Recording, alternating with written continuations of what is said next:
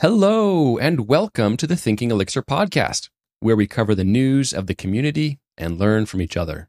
My name is Mark Ericksen. I'm Cade Ward. And I'm David Bernheisel. Let's jump into the news. First up, people have been asking for an Elixir Presence client for years, and thanks to the work by Berenice Medell, who I actually get to work with. Yay! Hey, Berenice. Well, she worked on a Phoenix Presence client it's actually already been merged in. It will be coming out in future version. What does this actually mean? Well, this allows consuming presence diffs efficiently on the server, just like you're able to via external clients. So, an example that Chris McCord gave when asked, What does this mean? He's saying, Well, you can handle a list of users with notifications, etc., from an Elixir process. You can think live view or bots and notifiers. Some of this was actually re implementing some JavaScript logic in Elixir. So now I just imagine the army of Elixir powered robots being able to have presence notify them when their other robot friends are online and they're coordinating to take over the world. Benevolently, of course. Mm-hmm. Speaking of Phoenix news, LiveView 017.8 was released. So this includes the HEEx template formatter. So that was recently merged into master, but now it's in a tagged release. So you get the benefit of that, except for you VS coders out there, may not be working for you right now. But if you're if you're the of the elite running NeoVim, then you you might be covered. and uh, just to remind you how to use it, you just run mix format file path. Now you do have to like add your HEEx templates to your uh, formatter config thing to go search in those directories. But as long as you have the HTML formatter in there, it should just format it. So it's one less thing to worry about, which I'm all down for. I remember when the Elixir formatter came out, I was just like so pleased. I was like, man, it's just just one thing I don't have to worry about anymore. And HTML has still been one of those like thorns of just like, ah, this just looks different depending on who who's writing it. Do you indent on long attributes or do you not? Like, so yeah, HTML HEEx template formatters is in 0.17.8 now. Yeah, we've got a link to the docs in there where they kind of walk you through what you need to do to enable it for your project updating like the dot .formatters.exs file to configure it. But yeah, like as you mentioned, it's not working smoothly for everybody in VS Code right now. I got a link in the show notes to two different issues where we're kind of tracking and talking about those things. And that's just one of those things that's, that happens a lot when a new library comes out. It takes time for the rest of all of the libraries and ecosystem to catch up but it totally does work. I've, I've really loved working and using it just from the command line.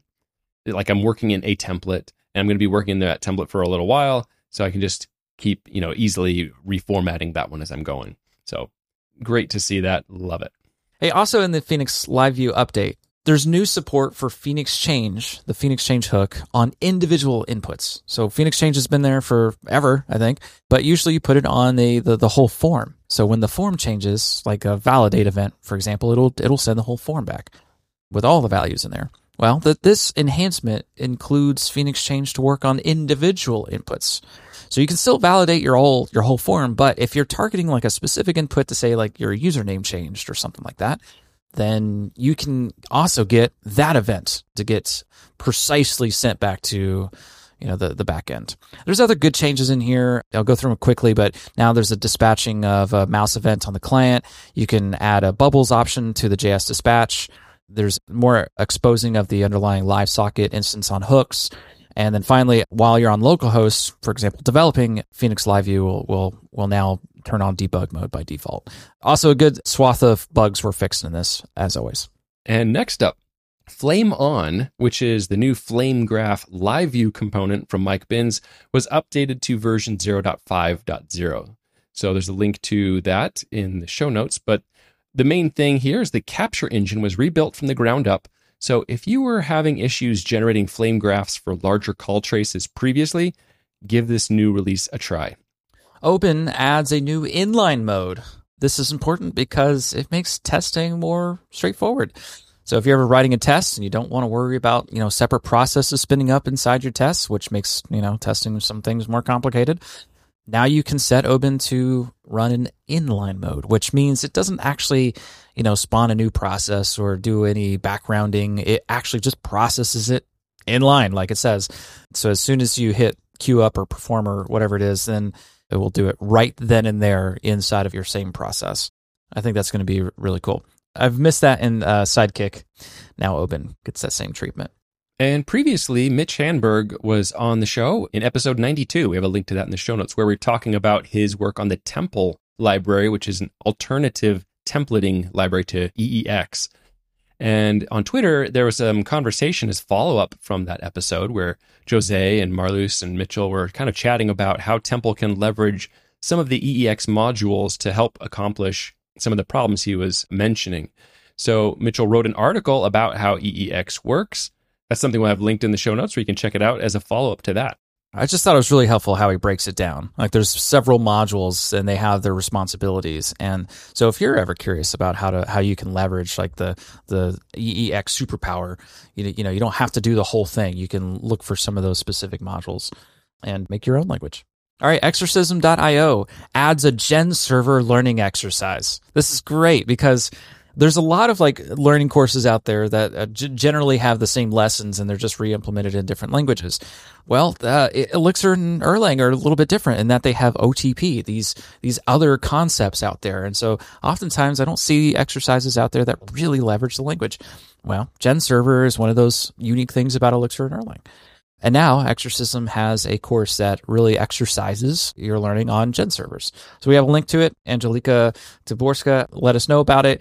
This looks great. You know, I, have always liked Exercism. Now I like them more.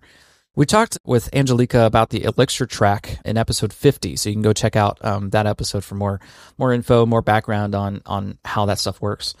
It became possible to do this because of the recent new version of exercism.io. If you're a long-time listener, you may remember that we mentioned that back in that episode 50, but we've also mentioned it in some news segments. So here's some of that fruit now that we get to that we get to enjoy.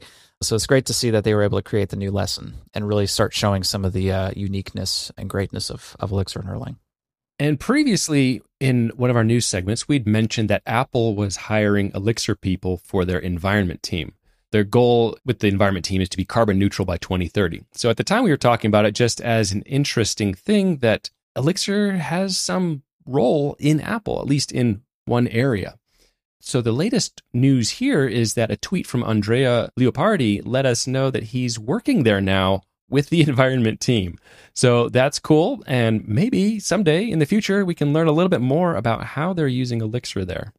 All right, last up, we found a YouTube video that goes over Elixir in about 100 seconds. It's created by Fireship.io. They offer paid courses covering many different programming topics, but uh, they have a whole series on this kind of stuff. Pretty cool of them to include Elixir in that. Pretty funny, like little animations in there too. So if you already know about Elixir, maybe just watch it for the for, for the for the lulls. It's a great super condensed crash introduction into Elixir. So you can watch for, for yourself, maybe share with a friend, introduce them to Elixir. Yeah, seems like a great little video. And that's it for the news. Fly.io supports this podcast by providing editing services. Beyond being great for supporting us, they are a great place to host your next Elixir app. Check them out at fly.io. Today we're being joined by our special guest, Philip Sampaio. Philip, welcome to the show. Thanks. Thanks for having me. So, Philip, you are one of those people who works at Dashbit. And you've also been working on some interesting stuff recently. You were sharing that online. And what I thought was really cool was this idea of Rust and Rustler precompiled. And we really wanted to make sure we got an understanding of what was going on here, what this can do for our Elixir projects, how this might change things going forward with library choices or not. You know, just looking forward to picking your brain here. But before we jump into all of that, I'd love to hear more about you. Like, where do you live and what kind of work are you doing? Okay, so my name is Philip Sampaio and I live in São Paulo, Brazil. It's a, a city from Brazil. I'm also Brazilian and yeah, I work at Dashbit. We do a lot of open source there and we also help companies to adopt Elixir.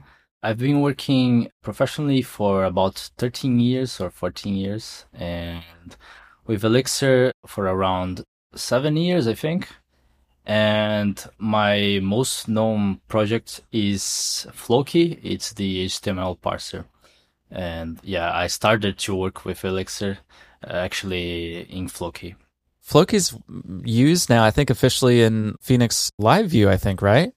It used to not be, or is it just for tests? I can't remember. It's been used for test, and there's a, a tiny layer around Floki, so you, you don't use the, the Floki interface directly, but uh, it's a nice abstraction that people are using for, for testing live view. What I think is fun about Floki is we often see it in use for tests, right? But you could actually use that just as exploring a web page that you're scraping, right? Just for pulling content out. This was the, the first idea. Actually, uh, I created Floki to scrap a web page that uh, has a lot of beautiful wallpapers or beautiful photographs that I, I could use as wallpapers. And they didn't have an API for that. So I started Floki uh, as a, an experiment. I was learning Elixir at the time. And yeah, it, it became a, a, an open source project uh, the the first version was really not good. It was only regular expressions. yeah, I managed to to improve that, and it's it's being used in, in a few projects. Yeah. I use it on my blog too. Every every time I push a commit, I have a CI uh, task that runs to validate all the URLs that I have in my blog post. So that way, I know that if there's a link that's broken, I go and fix it, or if there's a redirect, I just I I avoid the redirection hop and just go to where it was going to redirect to. Fancy. Yeah, so really helpful in those like situations. Well, now hopefully we can talk to you more about Rustler and what you've been doing here, because I think most of the listeners will have heard of the programming language Rust. We've talked about Rust and Rustler before on the show. Maybe you can give a brief explanation of what Rustler is. Okay, so Rustler is a project. Uh, it was created by a guy called Hans Elias. I, I don't know if I pronounced his name correctly, but the idea is to to be a, a bridge between Elixir and Rust.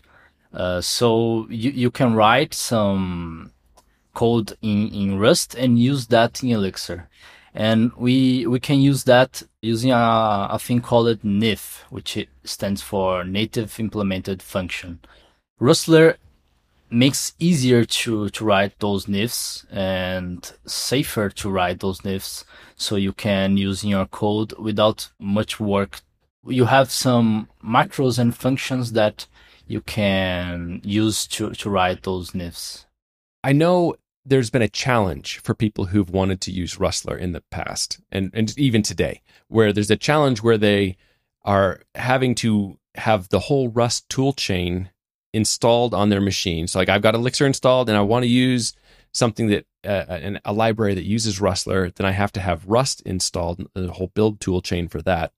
And then when I go to compile my project, it's probably going to be doing the Rust compilation step too. Is that right? Is that kind of where we we are sitting with the situation? Yeah, correctly. We have to to have Rust installed. And I think this is not a problem for developers. We are kind of used to, to install tools in, in our machines, but there's a, another problem. We, we have to prepare our CI servers or build pipelines and, and install Rust there. So sometimes you, you need a, a lot of time to, to do that, to, to, go through the installation and to, through the compilation of your Rust project. Yeah, this this can take some time and can make things harder. Where would this be helpful in like a, a typical Elixir's lifetime? Like, where are they going to run into a Rust project if they're just trying to do an Elixir app? Like, where do you, I know it could be in a variety of places, but do you have some popular examples of where Rustler is used? Rustler can be used for things that need uh, number crunching or some something that uh, needs uh, a parser that is more complex than the usual. An example is the HTML parser called html5ever that is from the Servo project by Mozilla. HTML is really hard to, to parse. It's a really CPU intensive task. So this package can can be used as an example of Rustler being used to to create this this bridge. I would say that anything that has to be uh, fast and CPU intensive, I think it's a, a good fit for Rustler. So html5ever is a good example of a Rust-based HTML parser. And if I remember right, does does Floki have an option for using that as the parser underneath? Yes, this is cool because I, I had to to work before in html5ever, and I had to to make it work first uh, in order to prove the concept of Rustler precompiled. This is an example, but uh, I will talk more later. But there is another great example, which is uh, the Explorer. There is a project that brings data frames to, to Elixir, which is using Rustler. So I'm looking forward to understanding more about how the precompiled stuff works. But I guess before we get there, you wrote a blog post that was on the Dashbit blog. And I was just wondering because it's on the Dashbit blog, it's not a personal project, at least the way I see it, right? That it was kind of being supported by Dashbit. So I'm just curious as to what's driving this. Like, where's the the need for this coming from? Is there a client need, and, and what does that look like? Jose may have talked about the numerical elixir projects and the the idea to to work with uh, machine learning and artificial intelligence and stuff like that. And we needed to have a, a tool to work with data frames. In Python, we have this tool called Pandas. And in R, we, we have a, a bunch of tools, but uh, dplyr, I, I don't know if I pronounced it that correctly. And that this tool called Explorer, created by a guy named Christopher Grainger. I think this is his name and it's a data frame library so we can work with uh, projects that involve uh, large data sets and explorer uses another library from the rust community called polars so polars is an efficient implementation of data frames in rust and yeah it has bindings for python and node.js it's supported by the the main project but there was nothing in Elixir. So Christopher, uh, he started this project. I think he started the project based in another fork, uh, a project called EX Polars. And we decided to unite forces and uh, work together, Dashbit and Christopher, so we can provide functionalities to, to Explorer and one of the things that we wanted to do was to avoid the, the burden of having to install Rust for, for every user that want to, to use Explorer. So the, the idea of Rustler precompiled came from this necessity of having a fast installation and a clean installation of Explorer. That makes sense. So, if I can recap a little bit, you have the NX project, you got machine learning. There's a lot of libraries that are already out there in the machine learning community, and some of them are using Rust. And in order to integrate and be able to leverage those, we needed to have better support for, for that. And really, I think that last point is the big one. We talked about as developers, it's not a big ask for us to say, oh, you also have to have this other build tool installed but when you have a whole team of people and maybe only one or two people are actually doing anything with data frames and Explorer, and the rest of them are just using a project that happens to depend on that, then if I can not have to have everyone do all that compilation, all that install and setup, then that's just that's just a better experience, right? For sure, for sure the idea is to not have another step for, for the user. And I imagine that uh, people will start to to learn Elixir using Livebook, for example. And it's really easy to install a dependency using Livebook. But if we, we ask the user to install another tool chain, uh, it's it's going to be really hard for, for them to to start with Elixir. Yeah, that makes sense. I think that's a good place to say now let's start talking about the precompiled stuff and specifically the work that you've been doing there. So the GitHub project is described as used precompiled NIFs from trusted sources in your Elixir code. How does the trusted sources part work? So the trusted source means that it's a well-known URL. Uh, you have to specify that in your module, and it's using SSL, SSL to secure the connection, and it's also using a thing called checksums, which makes sure that no one changes the the file after the publication of the package. Of course, it's not 100% secure, but you can avoid a lot of supply chain attacks and stuff like that, which is a big concern for people. So yeah, it's basically that. It's a URL that you know upfront from, from the source. And the build process also, we say in the blog post that we are using GitHub actions to, to build the precompiled NIFs. The idea is that this process of compilation can be reviewed and audited or something like that. So people can, can trust that the code was really built using the, the right tools and the right code. I think the big question people are going to have when they hear about this is they think, wow, there's native compilation happening. Let's assume that I trust the source where it's at and I can use the checksums to verify that what I got is what was originally published. So I'm confident there. But then you're just dealing with all of these different architectures right? We have the different x86 architectures, you have the M1 architectures. Then if you if you're nerves or anything like that, then you have all these different kinds of different chips that you're having to target. And then I don't know if this is important, but then you talk about like is this glibc or what kind of other operating system libraries need to be there? So how is any of that being dealt with? So the precompilation is aiming some targets, which are the, the list of machines and architectures and vendors. A target actually is the combination of the operational system, the system architecture, the vendor, and the library used to compile it, the, the tool used to compile it.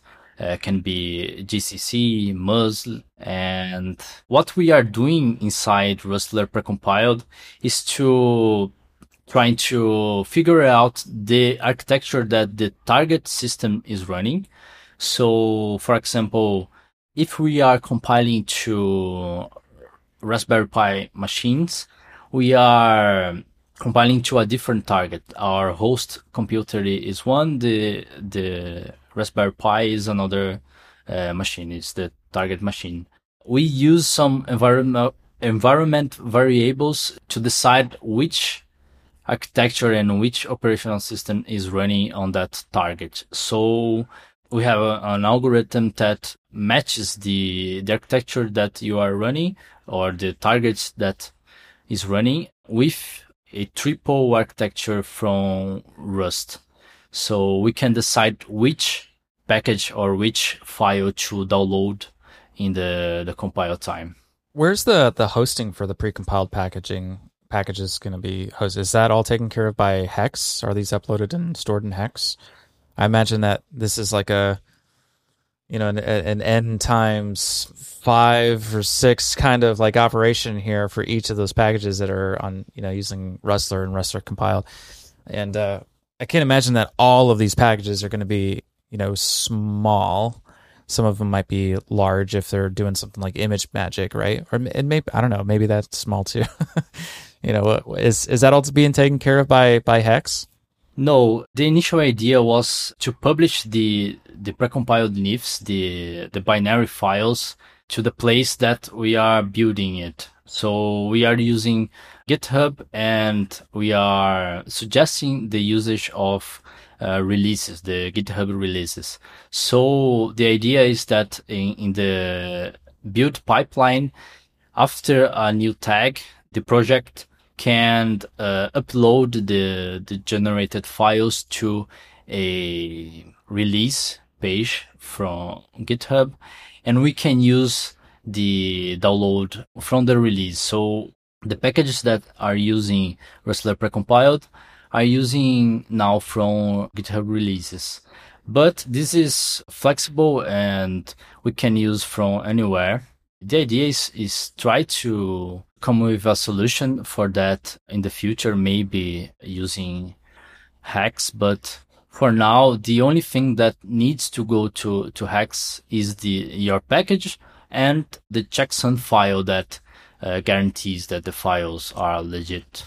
I can see a potential real benefit to teams who want to use Rust in a, a NIF, like in their project, where they can just do that pre-compile.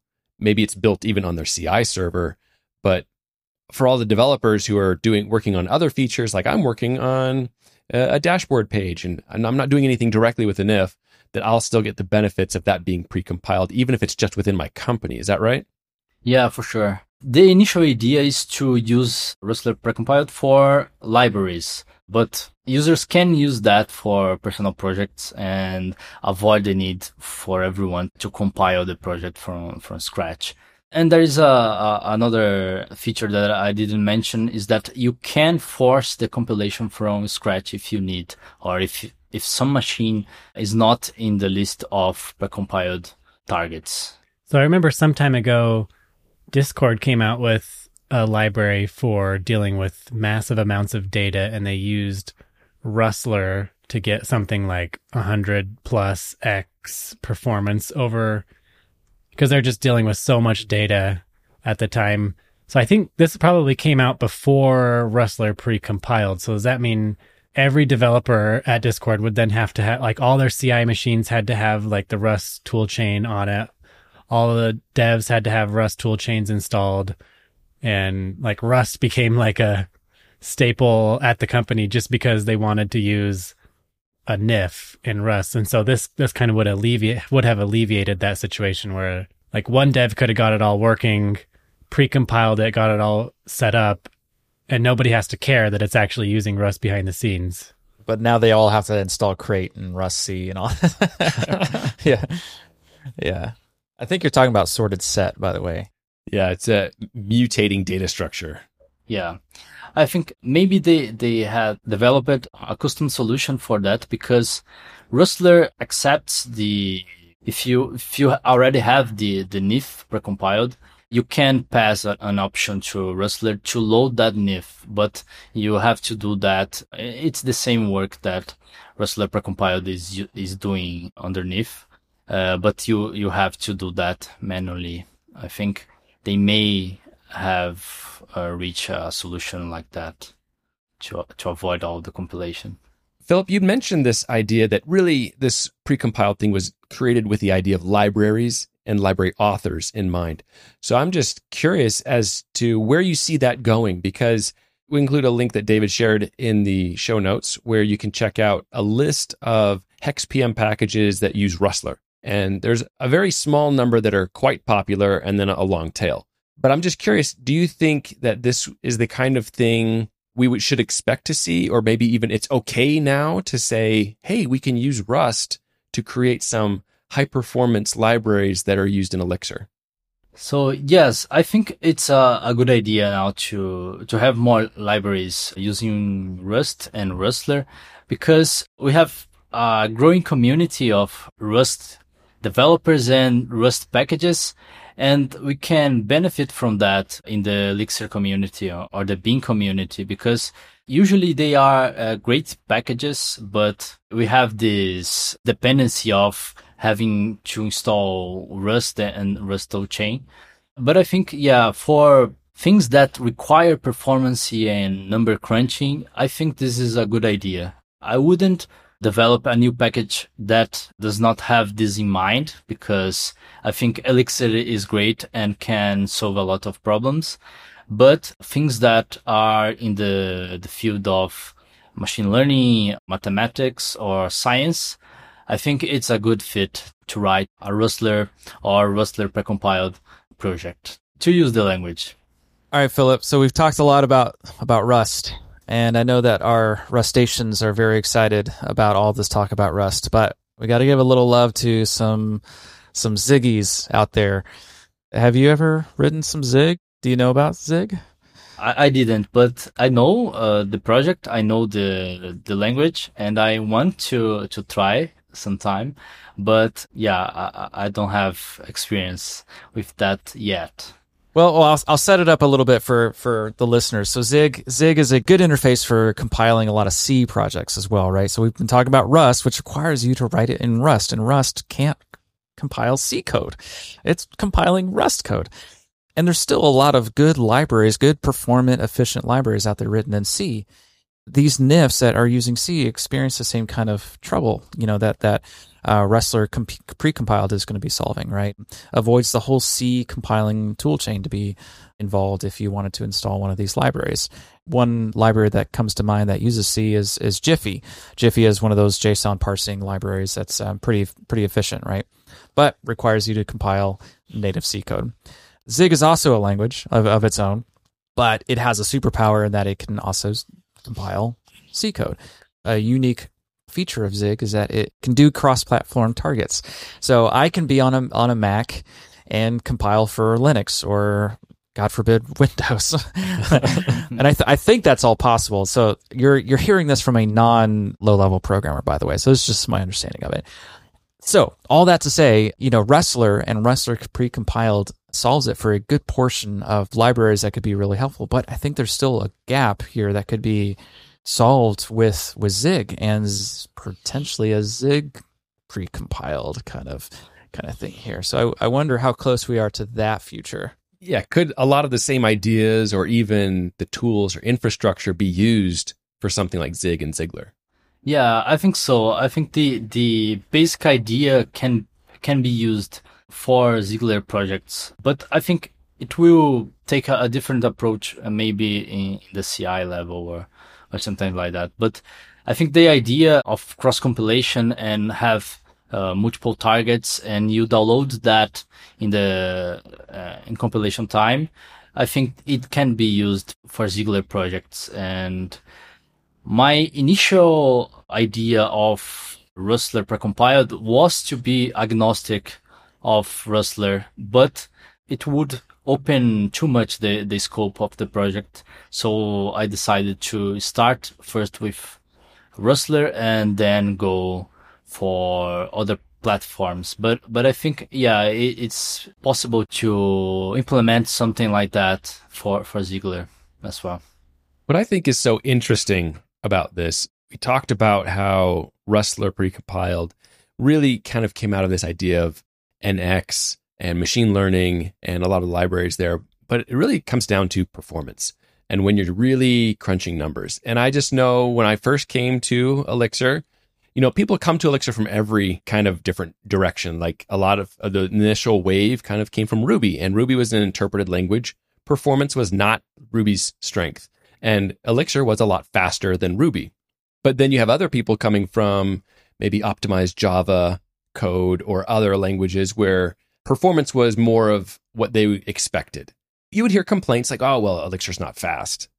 And it's always been more than fast enough for anything I've been ever, ever thrown at it. So I've never actually personally said, wow, this is not fast. But when we start seeing tools like this, it just lowers that barrier. It makes it easier for people to reach for these tools that are really performance oriented so that we can leverage those existing libraries or even write a custom library that does the thing that we need in the most performant way. What I love about seeing your work here is that it's just removing barriers to say, yes, Elixir can totally also take advantage of those things. It's something like that that I, had in mind when uh, I started developing Rustler precompiled. I saw the the benefits of having projects written in Rust used by projects in Elixir. But I also saw the the pain that was teams to to have to install the the, the CI. Uh, I think it's the this, the most pain point that I, I saw. But yeah, for newbies starting with the language, it, it's it's pretty sad when they reach the language and they don't see the performance that they were imagined for some things that they are used to in other languages and if it's harder to, to install. So yeah, my, my initial idea was to prove that Elixir can be used in much more fields that it's used now. Because I think, yeah, as you said, Elixir is good for 80% of my work, uh, I would say. But the 20% that needs more performance, I think Rust and Rustler can, can be a, a good fit for. Well, Philip, one of the things you mentioned there that we talked about a little while ago was the CI aspect. And I think that's where people are going to have a lot of their first questions about how do I get this set up in my CI? How do I do this?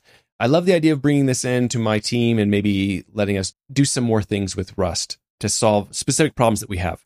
Is there any resources or things that people could do? How do they how do they get started with doing this on a CI? Okay, so there's a project called uh, Rustler precompiled example. It is on my GitHub page, and I, I have there a complete workflow for an, a simple example app that is using Rustler precompiled. So there we have a list of targets and we do all the cross compilation in the CI. So there's a matrix targeting all the most popular architectures and operational systems. People can use that project and can, can really follow the workflow from the documentation and can can publish their packages. So yeah, that is a good example. Well, Philip, we're about out of time, but before we let you go, I just want to find out what do you have planned next? Are there any big things coming? Are you interested in people helping out? Is there contributions welcome? Like what what can people do to get involved? Could you tell us any secrets of Dashbits? Maybe. what does Jose eat for lunch? yeah, uh, contributions are always welcome. And the project, I consider the project near to complete. There are two open issues. One of them is to provide the ability to add or remove a target. Right now, the list of targets are hard coded. So we have a list of some targets aiming, uh, Mac OS, some other Linux, and some targets for Windows. And they are targeting also different processors or architectures. But I imagine that in the future we will have something like RISC-V PCs or something like that. And we want to make that uh, flexible enough for people to, to choose. And the other one, it's a documentation issue. So yeah, anyone that want to get involved with the project is invited to contribute. Yeah. And if people want to reach out to you or follow you, what's the best place to do that? Okay, uh, my GitHub, uh, which is my nickname, Feels, and Twitter. Uh, I'm also publishing on Twitter, uh, and you can find me there uh, with the handle of Philip Sampaio. It's my name. We'll have links to all that in the show notes. All right. Well, Philip, thank you so much for joining us. I really appreciated talking with you. And I'm excited about what this Rustler precompile library really represents. And, you know, we talked about the, the potential for Zig as well. Just that I think it's helping to remove those barriers and those objections that people may have to using Elixir in their organizations just saying, hey, you have Rust or other things you need to leverage. This is an easy way to do it. And there's a better integration now, a better story. So I'm really excited about that. Thank you for all your work on that. But unfortunately, that's all the time we have for today. Thank you for listening. We hope you'll join us next time on Thinking Elixir.